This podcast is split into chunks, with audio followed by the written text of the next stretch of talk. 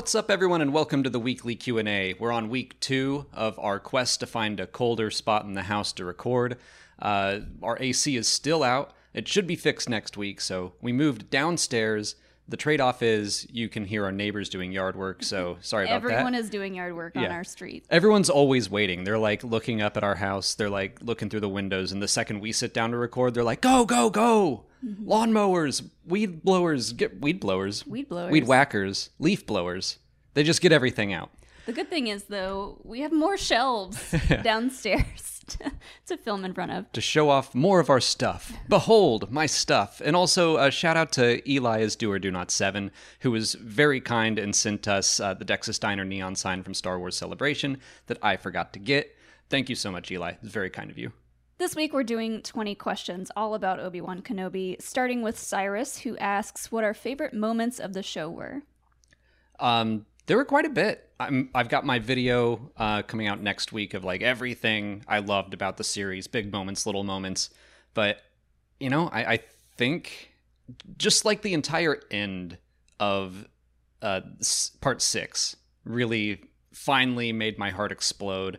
Just seeing Obi-Wan Kenobi laughing and smiling again, I was like, God, some of these episodes were just so grim and dark, and they were supposed to be.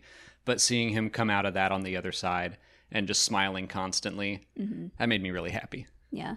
The one that really stands out to me is just the very first episode and our first introduction for little Leia. Just the way I felt when I was watching that, I got so excited. I had heard rumors about Leia possibly being in the show, but I had no idea to what extent. So even though this show is about Obi-Wan, that is like up there in probably my top 3 moments. It's definitely one of those things where I was like, in the back of my mind, I remembered those rumors, and I was like, Leia is probably in this, but I forgot about it watching the episode. So when we saw Alderaan, I was like, oh yeah, like really excited about it. I also want to shout out Haja's introduction, his scene. I just fell in love with that, like, very over-the-top acting of what a Jedi is. And like, I am now entering your mind. I am now leaving your mind. Like, I really enjoyed all of that. Yeah. Also the end for me too, just seeing Obi-Wan finally laugh and smile and be happy. And, you know, a lot of people have been tweeting the images of Obi-Wan from A New Hope, seeing Luke and Leia reunited and then deciding it's time. Just having seen this entire show and then the end where Obi-Wan is happy and knows that Luke and Leia will be fine just makes that moment stand out so much more. It's one of those things that I think it was Claudia Gray that I first saw talk about that moment of just her own headcanon that, you know, he is seeing the twins reunited for the first time in 19 years, and so he lets out that smile. It was obviously something they didn't intend when they were shooting A New Hope, but gosh, it works so well, and it works even better because of this series. And I also wanted to shout out Reva's moment in part 5. I loved the way that they showed just that her quest for vengeance got her nowhere, literally nowhere, still down, looking up at a Sith Lord who's gonna stab her. All of that was for nothing. I thought that they showed that really, really well. Mike Levins, Wizard Welder, and Rick Villanueva all want to know if there was anything we wanted the show to do but didn't get to see. Seriously? Not really. I think they checked all of my boxes of what I wanted to see. But there are some kind of, you know what, I wanted to see Dex. I wanted to, even though this was like such a long shot, like I still kind of had that little glimmer of hope early on that maybe Elon Sleeves Pagano would pop up. Such a dumb hope, but I thought it would have been cool. It's so funny how hypocritical we are in past shows when we were like, oh, all these cameos, meh. And then the one thing we really want to see is more cameos. Dex, yeah. And yeah, it's kind of hard not to when you're watching a show like this for characters that we kind of know the beginnings and the ends of. We just want to see a lot of interactions between Obi-Wan and all these characters that we know and love. I will, own up to being a hypocrite all the time. That sometimes things work for me and sometimes they don't, and all the time those things seem like they're contradictory to each other. It's just a weird thing of being a Star Wars fan. But truly, there wasn't anything that I feel like the show left out or needed to include. Dex wouldn't have fit in here, probably. We don't need a bunch of flashbacks. We just did that with Book of Boba Fett. So my real answer is no, not really. I'm trying to think of what else I would have wanted to see. I wanted to see the Purge Troopers do more. Yeah, that's good. I was kind of sad that they really didn't get used much at all. They were there in their costumes, but they might as well have been regular stormtroopers, in my opinion. I think that's a great answer. Totally agree with you. I loved seeing them, but you're right. They were just there to look different and cool, and there wasn't anything to them. They had a neat-sounding blaster, and that's about it. Yeah. Also, I really would have liked to have seen just, I mean, we saw a little bit of it, but whatever was going through Vader's head while he's in the Bacta tank, or even when he's just, like, hanging out in his, I almost said his house. His castle? His castle. Yeah, it's a house. Yeah. That's where he lives. I would love to have seen him thinking about Padme. Yeah, they, like, really got close to, you know, obviously they talked about Padme, but never by name. It would have been nice to just directly even have some dialogue between Obi-Wan and Anakin in that moment when he's apologizing, just like, I'm sorry for all of it. Not that all of it was Obi-Wan's fault, but just telling him, like, I'm so sorry about what happened to you. I'm sorry about Padme. Mm-hmm. That would have been really powerful and strong. Yeah, and, like, I love the moments that we did get between Anakin and Obi-Wan that were flashbacks of them, you know, having that training thing. But even if they could have just kind of slipped in a few moments straight from the prequels, not even new footage, just the moments between Anakin and Padme, the clones, Anakin and Obi-Wan, I think that would have really hit harder right in the feels if they had just, like, stuck in just a few little moments from the prequels into to show us what Vader was thinking about. Yeah, and not to mention there was precedent for that, because they did show Padme and, like, young Anakin in moments from the prequels as Obi-Wan was dreaming about it. They played audio clips from the prequels, so yeah, I think they could have gone a little bit further there.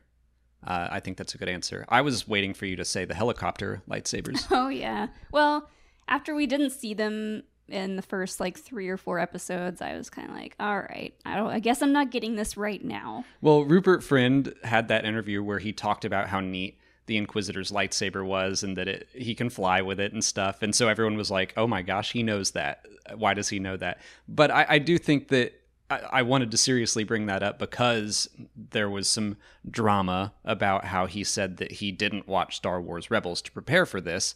And everyone was all up in arms about that. But it's like, clearly people sat him down and told him what he needed to know. Yeah. And apparently he needed to know that his lightsaber allows him to fly. He was honestly one of the breakout stars for me. Him and Tala and Reva were all so much better than I could have expected them to be. And the fact that he didn't watch Rebels and still, like, pulled off the sassiness of the Grand Inquisitor so well, like, I thought his performance was perfect. I did too. Pulpy, over the top, just like a crazy wild villain. For as little screen time as he got, he made a very lasting impression. Even when he wasn't in focus, that little, like, mouth thing he does when Vader's like, no, we have to go after Kenobi, and he's like, okay, all right. You know, if he could have, he would have flown right off that set. I'm out of here. On his little... takes off into space. Light copter, whatever we're calling it. Phantom Jedi asks how Reva shrugged off being stabbed twice. Revenge and a desire for revenge. That's it. I don't think she shrugged it off either. Yeah, that's true. We didn't really see her after she got stabbed the first time. And we didn't see her much after she got stabbed the second time. We just know that she made it to Tatooine pretty quick. But she looked like she was, you know, struggling. But again, yeah, using her anger as a way to get past the pain. Yeah, I mean, that's the Grand Inquisitor's line of revenge does wonders for the will to live. That's true for the Grand Inquisitor, Darth Vader, Darth Maul, Reva. Like, that is a thing of the dark side, is that they will cling to their hatred before they accept death. Because when it comes down to it, they're afraid of death, which is different from the way that the Jedi view it as kind of the next stage of life in a way. I did a video about all that if you want to watch more of it. But I did want to point out that, yeah, she didn't shrug it off so much. Owen, like, punches her in the stab wound, and she reacts. There also was a Bacta tank on Jabim, so it is possible that she crawled her way over there, took a quick dip, healed a little bit, and then headed off. We don't really know the extent of the use of Bacta in the Star Wars universe besides the tanks. There could be patches. Oh, there are patches, yeah. There could be, yeah, like, emergency syringes. There's a lot of options to explore, but we had no time for that on screen. We just had to know that she survived and that she was on her way to Tatooine. Yeah, Battlefront 2 shows Bacta mist, so she may have just had a little pocket thing, sprayed down the wound, and she's good to go. Speaking of, Michael Ennis wants to know how Reva got to Tatooine so quickly without a ship. Well, we don't know that they didn't leave her ship. I think she had a ship. I think they probably did take the Inquisitor shuttle away. I think the Empire probably took what was theirs and they went off home. But we don't know what all was there on Jabim. Like, everyone left in one transport. The other one was destroyed. There's probably other ships there. Like, I assume this works the same way as GTA, and she could just rip someone out of the driver's seat of any ship around and get in and fly off. Oh, I thought you meant you'd just, like, call up your driver, and then they deliver a ship to you, and then off you go. That too. Maybe, so it might come up in one of these questions, but everyone was like, what happened to the fourth sister? Maybe she had your girl. She was like, you know what? I got you. I'm coming. The fourth sister had no idea what was going on, and she just called her up and was like, hey, I need some help. She's passed out back on Jabim, having her ship recently stolen. Yeah. I like that. My headcanon. That's good headcanon. Mine was just that there was another ship on Jabim, and she hotwired it. Today's video is sponsored by HelloFresh. They're here to make eating better and easier. No grocery stores or meal planning, just everything you need to prepare wholesome, delicious meals all delivered to your door. Molly and I actually use HelloFresh because of how much time and energy it saves. We like to cook together, but our schedule is usually pretty hectic. Being able to save time on trips to the store is huge, and a lot of the meals are ready to go in 30 minutes or less. Now we're able to cook together most nights, and we get to choose from 30 dinner recipes every week, the most choices of any meal kit. The plans are flexible and can be easily changed to fit our schedule if we know we're going to need more or fewer meals on any given week. You can even update your delivery address to keep cooking while you're on vacation. The recipes taste good and are the perfect amount for us. They also have plenty of options if you want to eat vegetarian, pescatarian, or low calorie to fit any kind of diet. And HelloFresh is up to 72% cheaper than grocery shopping or dining at a restaurant. I was personally resistant to trying a meal kit service before, but it's genuinely been very helpful and fun for us, and we've tried a lot of different meals we probably wouldn't have otherwise.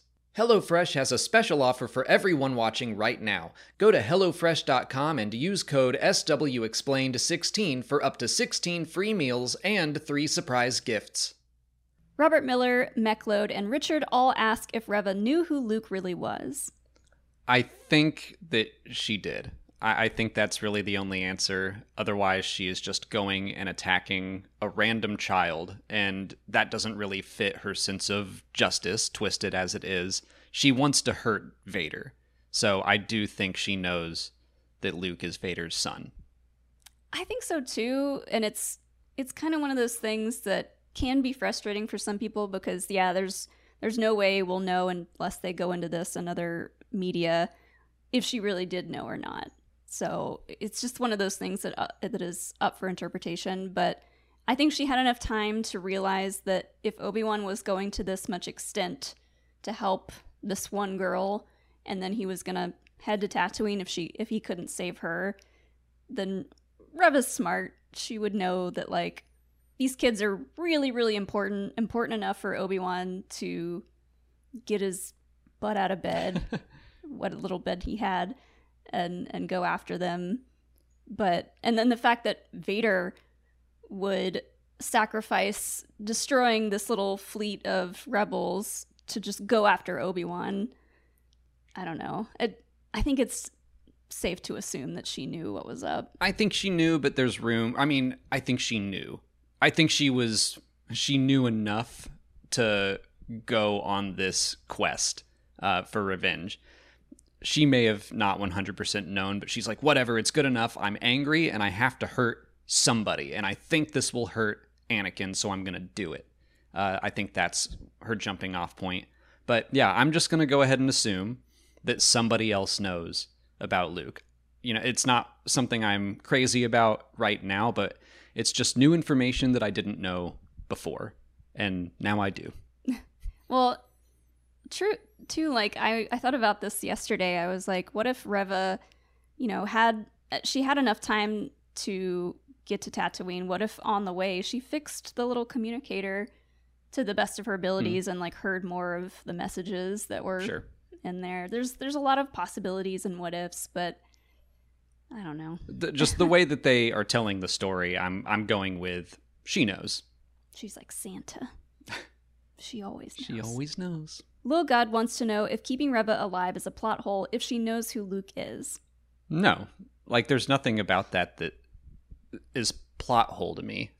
I don't know what that means even. Like, is there anything that says no one else knew emphatically about Luke? Not that I can think of. I mean, obviously they want to keep that a small secret. And we don't know where Reva is. Maybe she is staying with Obi-Wan. Like, there is stuff we don't know about this for sure. But we know that Luke is fine by the time of A New Hope. So there are no holes in the plot. Like I said, this is just new information that we have to adjust to, which happens all the time in Star Wars. Sure. Like the fact that the Lars family owned a C-3PO before. Mm-hmm. We didn't know that when we were watching A New Hope, and then we found out in Attack of the Clones, and we were like, well, this is new information, and I have to adjust. Same thing happened with the Fetts, where we had this very specific idea of who Boba Fett was from the books, and then Attack of the Clones really shifted that around. And it's just, you know, we're going to continue to learn new things in Star Wars, and it's just an adjustment process. Yeah, this reasoning would mean that, like, all the prequel trilogy is a plot hole. Right. Oh, boy. Well, Hilo had a lot to say about plot holes, but I forget kind of where we left off. But, yeah, I just think that new information will come about. That doesn't mean that what we knew before is wrong or a contradiction. It's just finding a new way to bridge that gap. And, yeah, there was nothing to say that only a handful of people, like only 3 people knew about Luke and Leia. Now it's like, okay, there's 4. And okay, here's what I wanted to get at. It's possible that Reva is staying with Obi-Wan. He might not fully trust her right now. They might hang out for a little bit, and then she decides she wants to go do something else. And he's like, great. Like, I trust you now. It might not be that he's like, whew, that was a close call. You almost killed Luke and you found out who he was. Well, I'll see you later. I'm realizing now that I keep calling her Reva. That's just what I started calling her from the very beginning. Twi'lek, I don't know. Deal with it. Sarah, Brandon Velasquez, and I'm Sky Kid all want to know what the future in Redemption look like for Reva. I think that in my head right now, the most likely situation is that she heads off and joins the Path. Yeah. She made it a point to tell her story in the way that like when she's talking to Obi-Wan about her past, she's like, the only family that I knew was slaughtered. So the next steps are to find a new family. And she might actually find that family within the Path. Yeah. And we see that, you know, her quest for redemption turned her into Vader nearly. She was willing to do to the Path what Vader did to her and her family. But she pulled herself back from that, and I like the idea that instead of being resentful of the fact that these kids are getting help, that she would be like, I can help too, and I can make sure that what happened to me doesn't happen to other children. So that makes sense to me, but would the Path accept her? I think yes. It's similar. It's an extreme version of Tala's story, you know, where she inadvertently helped Inquisitors kill families. Yeah. But I still think that in Star Wars, in the context of Star Wars in this mythology, that she would be forgiven and allowed to join their ranks. Yeah. I mean, people will say, oh, she did terrible things. She cut up people's hands. She killed people. I mean, Vader did all that stuff and worse and was still redeemed. It took a long time and he died right afterwards. But still, we need to see more stories of redemption where the person lives afterwards, lives to tell the tale, lives to, you know, find their found family, which is what Star Wars is all about. And, you know, teach other people that, hey, I came back from this and so can you. And fight for a better future, just like what Tala said. Dion Stauber asks if Reva will appear in The Mandalorian or other shows further in the timeline. I don't think so. I think that her story is going to be told more in this era if it continues. Yeah, she could certainly pop up again. I don't know if it'll be in future shows, though. Maybe in Andor? Yeah, I mean, Andor is close. I don't know. I like the idea. I really enjoy how distinct Obi-Wan Kenobi felt from The Mandalorian. It just gives me this confidence that, you know, all of these shows are going to have their own style, their own version of storytelling within Star Wars, and I like that. So will there be connections between them here or there? Yes, but I don't think that any character that is introduced earlier than The Mandalorian is being introduced specifically so they can then be in The Mandalorian. I don't think that that's too much connectivity for me if they're just constantly doing that. So right. I always thought, or I will say, I never thought that this was going to get another season. They called it a limited series. I thought this was going to be a beginning and an end to this particular story. So I'm perfectly fine with none of these characters showing up in anything past this. We will get into season 2 talk soon. Okay. Ed Minty, Kyle Beckworth, and Ben Lawton all want to know if Roken will appear in Andor. Kind of the same answer. I still think no, especially not in season 1, because they were basically filming at the same time. Like, these productions were happening in, I think, Los Angeles in the UK, a world apart, basically shooting simultaneously. I assume they were being written around the same time as well. So no, I don't think that they were planning on this character being in both shows. I don't think they were planning on it either. It would be cool if he popped up in Andor. Like, I'm thinking, even though they were filming in different areas, they could have filmed a quick something with him in it as like a hologram to pop up in Andor. Just like, hey, it's me, Roken. Here's a message from the rebellion. Bye. Like, goodbye. I mean, they did something similar in Mandalorian with what's his name? Grief Karga? Yeah. Well, he was part of that show. Yeah, but still, they can do that with anybody. Yeah. Palpatine looked like he filmed in his closet.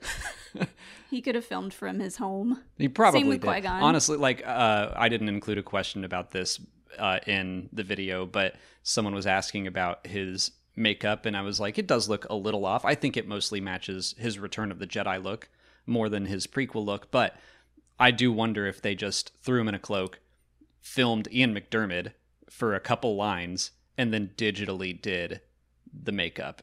And I'm wondering if that's why it looks a little off. Because it's like, what, are we going to make you sit in a chair for 5 hours to deliver 2 lines? Ian may have been like, pass. Hard pass. Yeah, no, I totally understand that. Especially if that's all he's going to film for. But for Roken, I just don't see it happening in season 1. Especially because they were talking about how this is going to be mostly a story of, in season 1, Andor joining the rebellion. Season 2 is going to take us from like 5 years before A New Hope all the way up to Rogue One. That makes a little more sense, where they might be bouncing around between different rebel cells and stuff. Also, Andor season 2 hasn't started filming yet, so by now they may have worked in some connectivity. This makes a lot more sense to me than Reva popping up in The Mandalorian, but I'm still skeptical. I mean, I absolutely think they're hinting at Roken continuing to fight, joining the larger rebellion. I think it would be cool if he popped up. I'm just not going to say, oh, it's definitely happening. Leftist Hominid asks how we would rate this series' usage of Hayden Christensen on a scale of 1 to 10. I think I give it a 7. Yeah. I think that when they used him... I'll say 6. Oh, okay. I mean, yeah, similar. When they used him, he knocked it out of the park. Loved seeing him in the cracked helmet. Loved the flashback scenes, obviously. I think that... I don't know... I don't know when he was and wasn't in the suit. Part of me feels like I can tell, but that's probably BS. The stuff in the Bacta tank and the stuff suiting up was all cool, but so quick. So I do wish that we had more with him and maybe a little more with Vader. I'm on the fence. I'm glad that they were reserved with him, especially at the start. But I do think that they could have done more with Hayden. Yeah, I only say 6 because I would have liked to have seen more of him, especially as Vader, but it's so difficult to do with the helmet because he needs the helmet to breathe, basically. And, like, I wish that they could have done that last scene with him and Obi-Wan where he takes off the helmet completely and, you know, fights. But he can't do that, you know, because he needs it to live, and it probably wouldn't have looked great with the mouth moving, with all the prosthetics on the face. It just would not have worked. So as much as I wish I could have seen more of him in the makeup as Vader, it just doesn't work. I love the crack. I'm glad that they kept it that way. I just thought, even though we had seen it in Star Wars Rebels, I thought it was still chilling in live action, and I thought Hayden was amazing with what he did with, like, one eye, and you could kind of see his mouth moving. So I think what I'm feeling is that when we got Hayden Christensen, he did so great that I wish he got to do more. I guess that's how I'm feeling. And who I know there was a team of like 4 people who brought Vader to life. Outside of just Hayden, there was a stunt fighter. There was just a movement.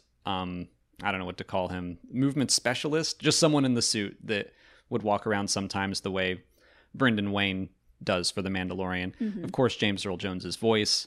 So I don't know, a lot of people brought Vader to life, but I still liked knowing that at any moment Hayden might be in that suit. Parker Jellin wants to know what we think of Anakin saying he is not Obi-Wan's failure. So I'm going to steal this from Force Center Podcast in our discussion Wednesday night on our live stream. You can check that out. Or, as always, you can just go listen to Force Center Podcast because they're great. I'm probably going to reference more of their answers, but I really like what Joseph said about, you know, in part 3, Vader says, I am what you made me. And then in part 6, he goes, you didn't make Vader. I killed Anakin Skywalker. And Joseph basically is saying, that's Anakin taking the power back. Mm-hmm. Like, Obi-Wan tries to take some responsibility and he's like, nuh-uh, I did this. This was my choice. I'm the strong one here. And I like that answer, that it's just all about power in his mind. Yeah, it is interesting to see him go from what he said in part 3, was it? Mm-hmm. To now this. And it you're absolutely right. It's him taking back the power, basically saying, like, You mean nothing to me, and you didn't help any of this, what I've become. Like, I did all of this for myself. But it's also freeing for Obi-Wan for him to say this and for him to hear it. Like, both of these characters kind of needed this and in their own ways. But for Obi-Wan to hear this when he says, like, then you're truly dead. And he's like, see ya, Darth. It's just what he needed to hear to finally put this whole thing to rest for just himself. Right. And I think that some people are interpreting that because Obi-Wan needed to hear it, that it might be Anakin coming out and trying to help Obi-Wan. I agree. Mm-hmm. I don't feel that that's what he was doing. I think he was, at any given time, he was trying to hurt Obi-Wan. So in part 3, he's like, I know it's going to hurt you to hear that you did this to me, and I am what, like, you are responsible. And then when Obi-Wan says, like, you know what, you're right, I will take some responsibility, then he's like, whoa, whoa, whoa, whoa, hold on. Like, no, I did this, and there's nothing you can do that would affect me. I don't care about you that much, when he clearly does. It's really telling that Obi-Wan in that whole finale is in that fight is trying to apologize to Anakin, and that just makes him so angry. So of course his rebuttal is going to be like, I don't need your apology. You didn't have any part in this. This was all me. Exactly. JD Onesie asks if we wish Vader had said he had the high ground. Okay. JD Onesie asks if we wish Vader had said he had the high ground after burying Obi-Wan. I've seen some people saying that he should have said the thing, and I'm on the camp that no, he should not have said that, and I'm glad he didn't. Vader should be a man of few words, and the words that we do hear from him should be powerful and terrifying, and this would have been petty for him to say. I will point out that, you know, Vader can be petty. Oh, yeah. He is the type of person that's going to throw Obi-Wan into fire and play with him. But he knew Obi-Wan wasn't dead. Yeah. To me, it's more that, you know, Obi-Wan just said, I will do what I must. He did the pose that we all wanted him to do. And then later we have Hello There, and we have Qui-Gon Jinn coming back. It's a lot. And so that one would have felt, in my opinion, like just a little bit too much. But I also want to point out that, you know, I don't think it's out of character necessarily for him to say that, because this is also the guy that told Krennic not to choke on his aspirations and was like, boom, nailed it. True. Just because maybe it was because it wasn't an original Vader / Anakin line. He didn't want to steal it. Yeah. I just think it would have felt in the moment, especially if, I don't know if he thought that Obi-Wan was dead or not under all that rubble, but to himself be like, no, I have the high ground. Like, it would have completely taken me out of the scene. I agree. I think it would have undercut the seriousness of what was happening, because I love what happens right after of Obi-Wan reconciling his past, kind of being attacked by his past almost, but then looking to Luke and Leia and the future and hope and breaking out of the rubble. I think that's more important than getting another prequel meme in. No! Michael L. Franz and Hiramatsu both want to know why Obi-Wan let Vader live. This is another thing we discussed on our live stream with Force Center, and I'm sure they talk about it in their podcast. So another shout out to Force Center, and there'll be a link in the description and all that good stuff to them. But yeah, I think that it's just out of character for Obi-Wan Kenobi, like the most Jedi of Jedi, to do that, especially after coming back to who he is and then just walking up and stabbing him and walking away. Yeah, it's just not the Jedi way, and I think he still can't bring himself to kill him. It's like what Reva says, like, do you really want Anakin dead? And, you know, maybe that question is rattling around in his head the whole time, like, maybe there's still a chance. Maybe he's like, all right, I'm not going to kill him just in case these two kids, when they grow up, they can reach him in a way that I could not. So I think he just can't bring himself to do it. Yeah, and it's very similar to kind of Luke and Kylo Ren, where he knows there's no way that he can bring Kylo back. Like, he probably could have shown up and dueled Kylo and killed him. But again, that's not what Jedi do. And obviously there's the whole case of, you know, Darth Vader's in A New Hope, so we can't kill him. But in universe, I agree. I don't think he wanted to kill Anakin. I think this journey was about him getting past that and overcoming it.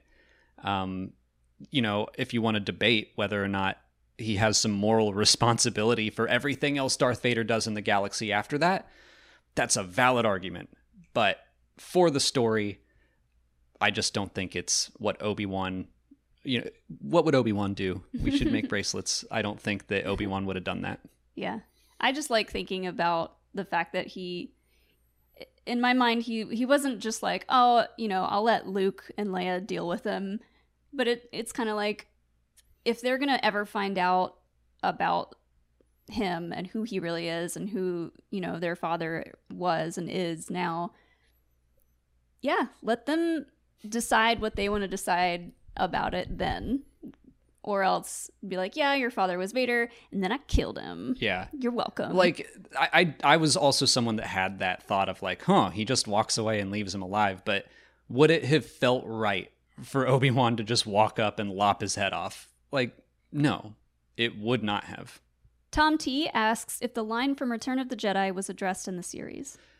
I think so, enough. So that's the line between Darth Vader and Luke, where Darth Vader says, Obi-Wan once thought as you did, as in, like, he once thought I could be brought back from this. But again, Force Center pointed out that whole discussion is kind of surrounding, I know that you were once Anakin Skywalker, my father. That name no longer has any meaning to me.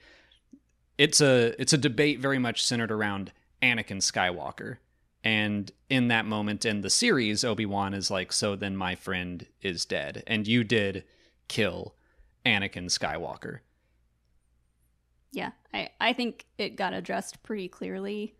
Even before Force Center said that to me, I was still in my head kind of like, you know what, Obi-Wan saying he's sorry is, to me, enough of an olive branch to be like, you can come back. Like, I'm not going to keep fighting you.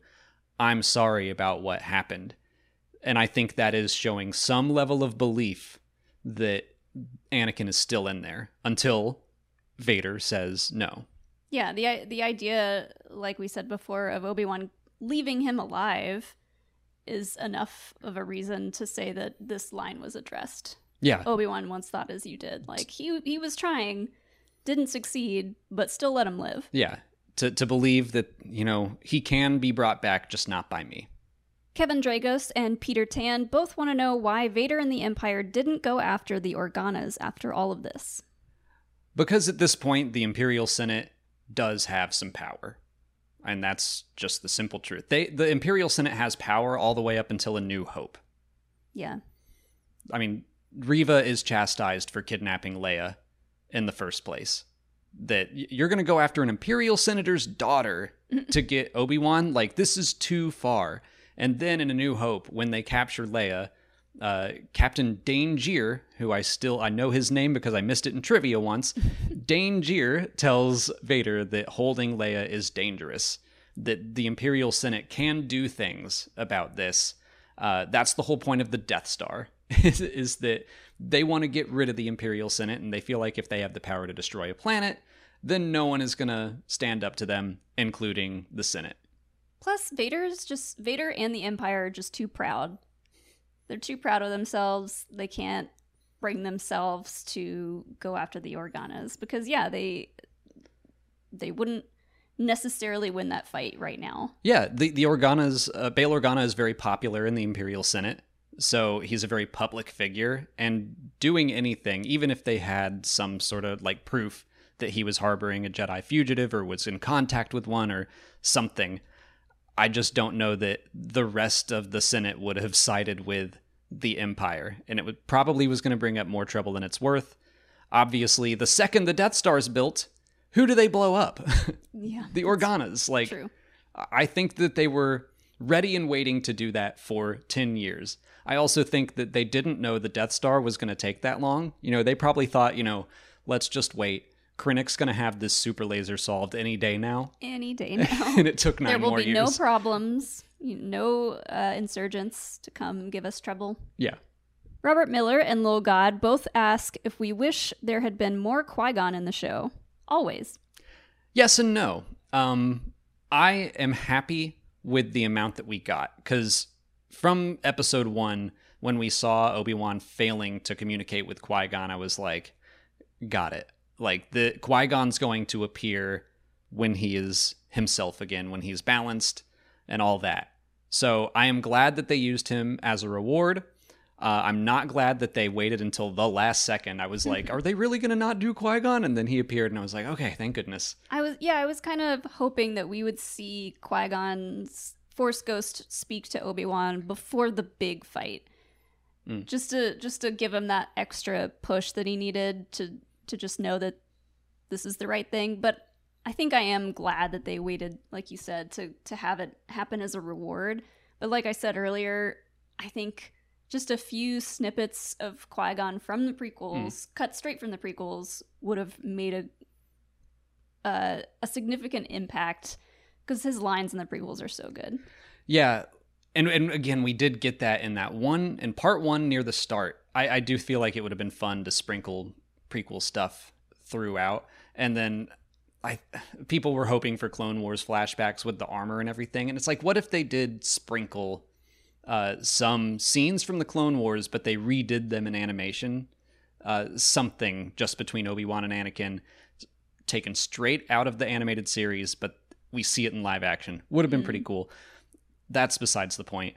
Yeah, I guess I was just on board with and expecting Qui-Gon to be the reward after overcoming his failures and his fears.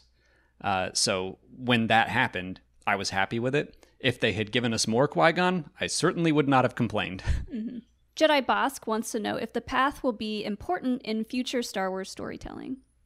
That wouldn't surprise me at all. Like, I think that it's a really cool idea. I think that there could potentially be a series surrounding it, whether or not that's live action or a comic or, I don't know, something. I do think it's going to pop up again.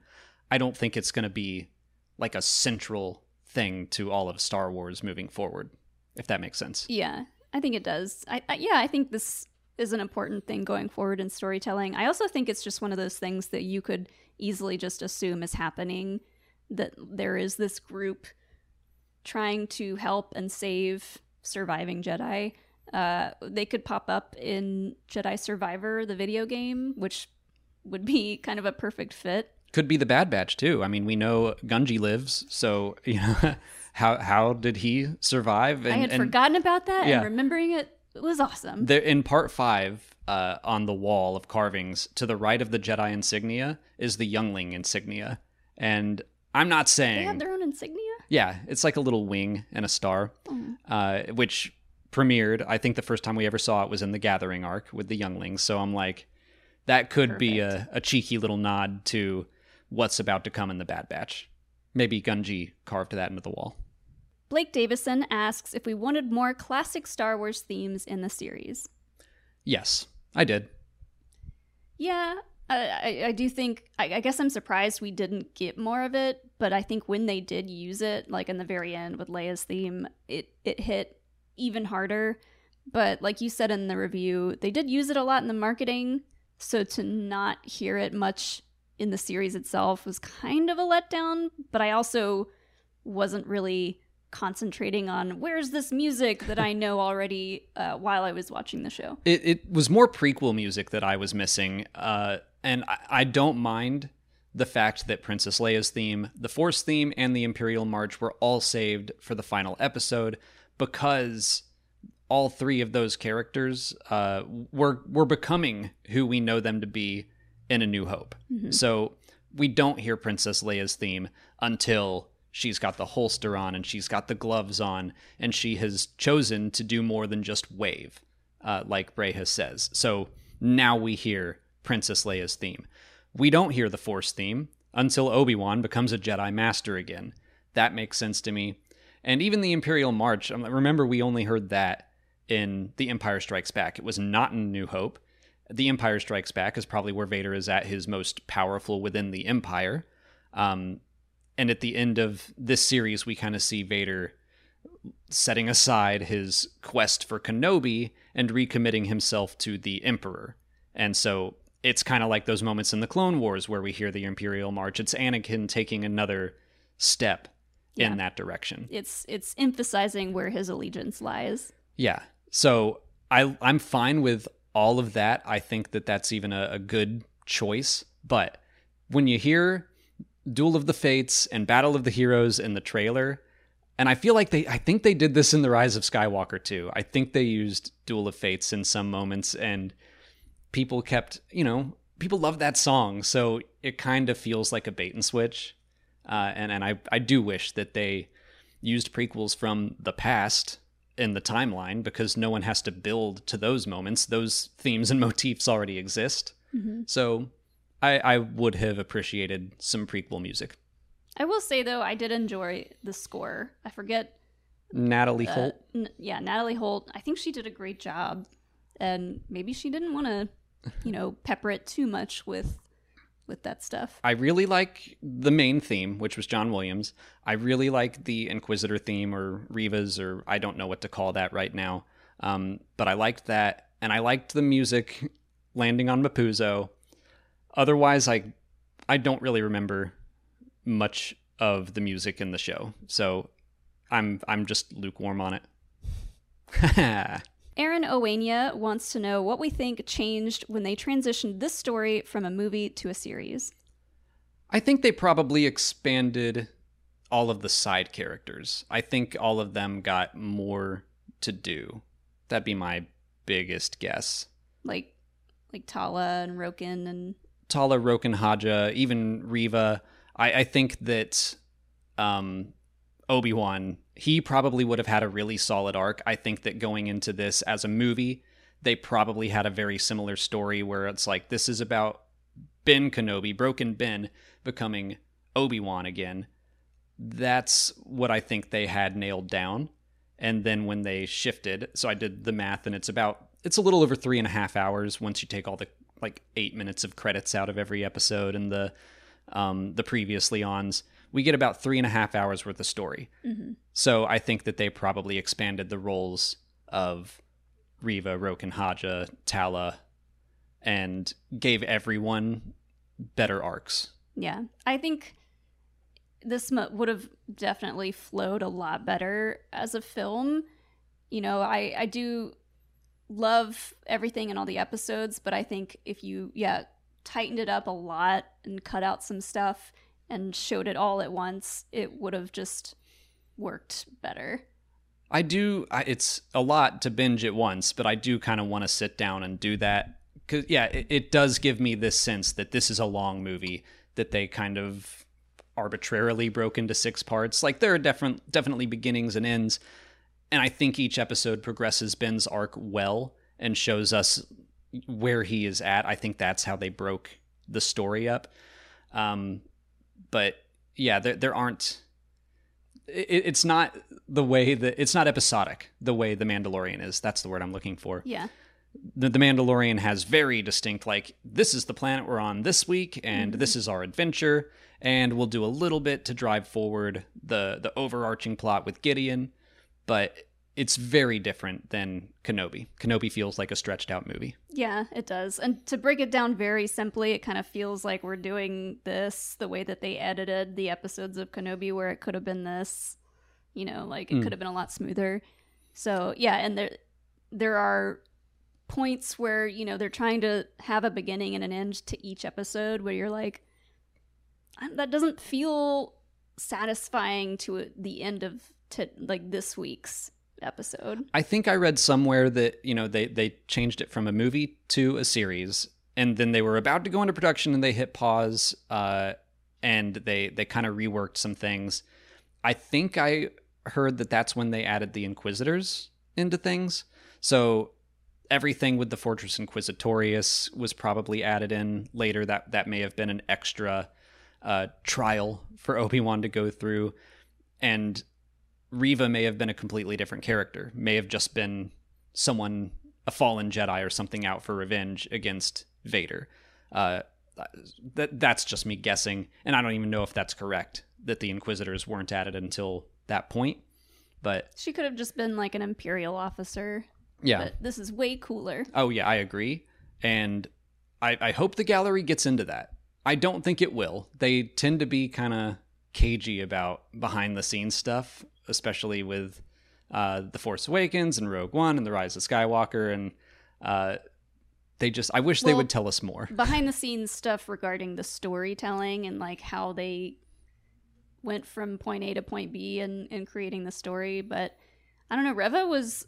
Moses Ingram was sharing a little bit of stuff on her Instagram stories about, some of the training that she went through behind the scenes with her fight with Vader that looked really cool. So I hope we get some cool stuff in the gallery episode. Maybe I should say they're being cagey around the development of stories. Like, they won't tell us what Michael Arndt's original screenplay was going to be like before JJ came on and then rewrote it with Lawrence Kasdan.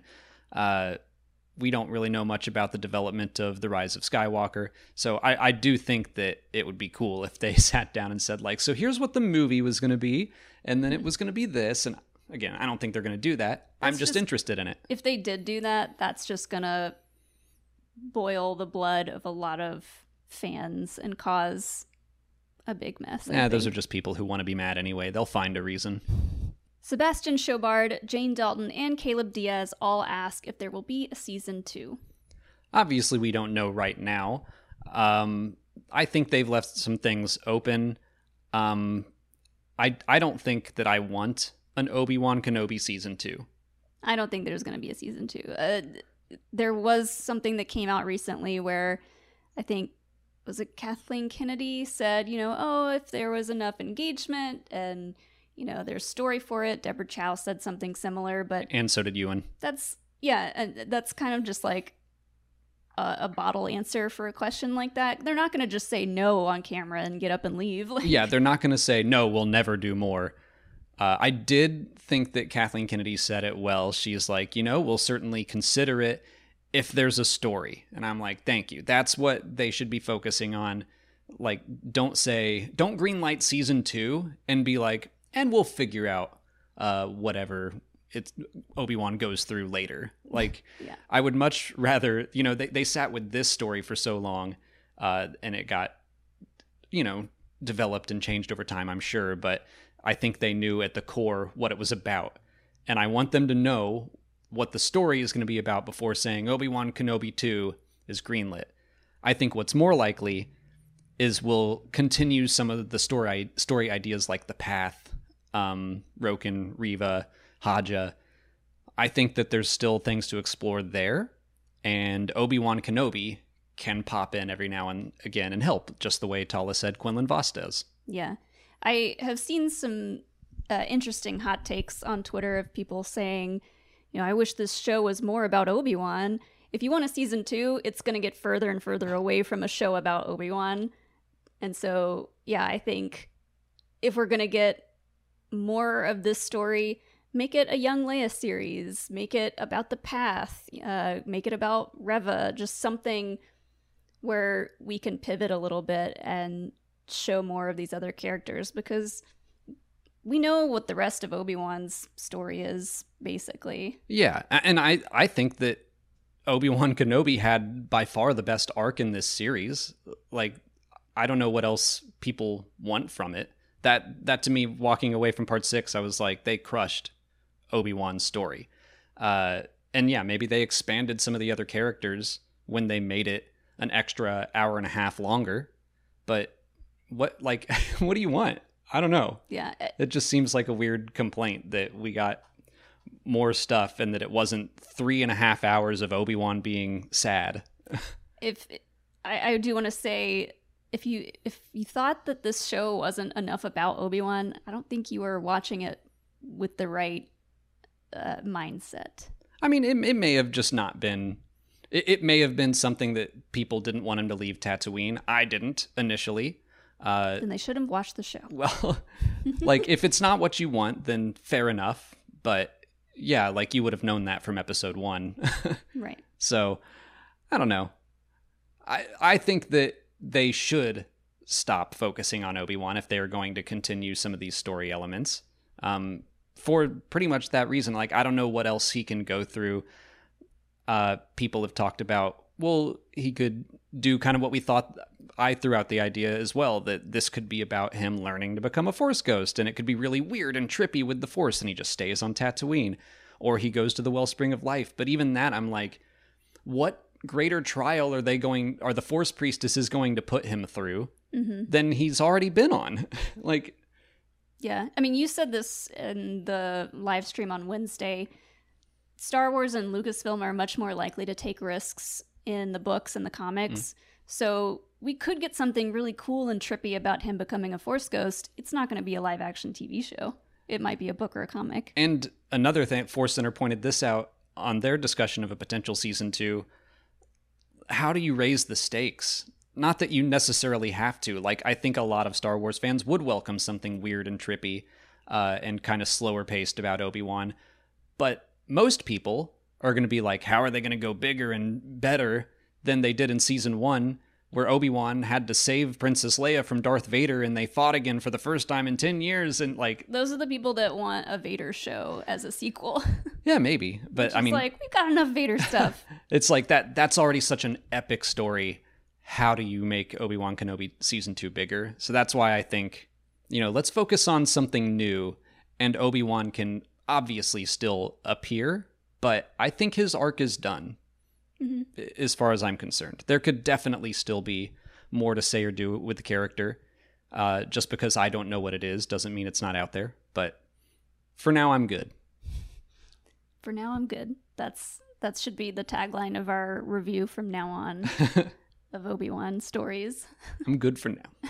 That's all the time we have for questions today. If you want to leave a question for next week's video, just put it in the comments below or sign up for Patreon to join our weekly Q&A discussion. If you haven't already, please like this video, subscribe to the channel. Follow us on Twitter, Instagram, Facebook, and TikTok. And as always, thanks for watching, and may the Force be with you.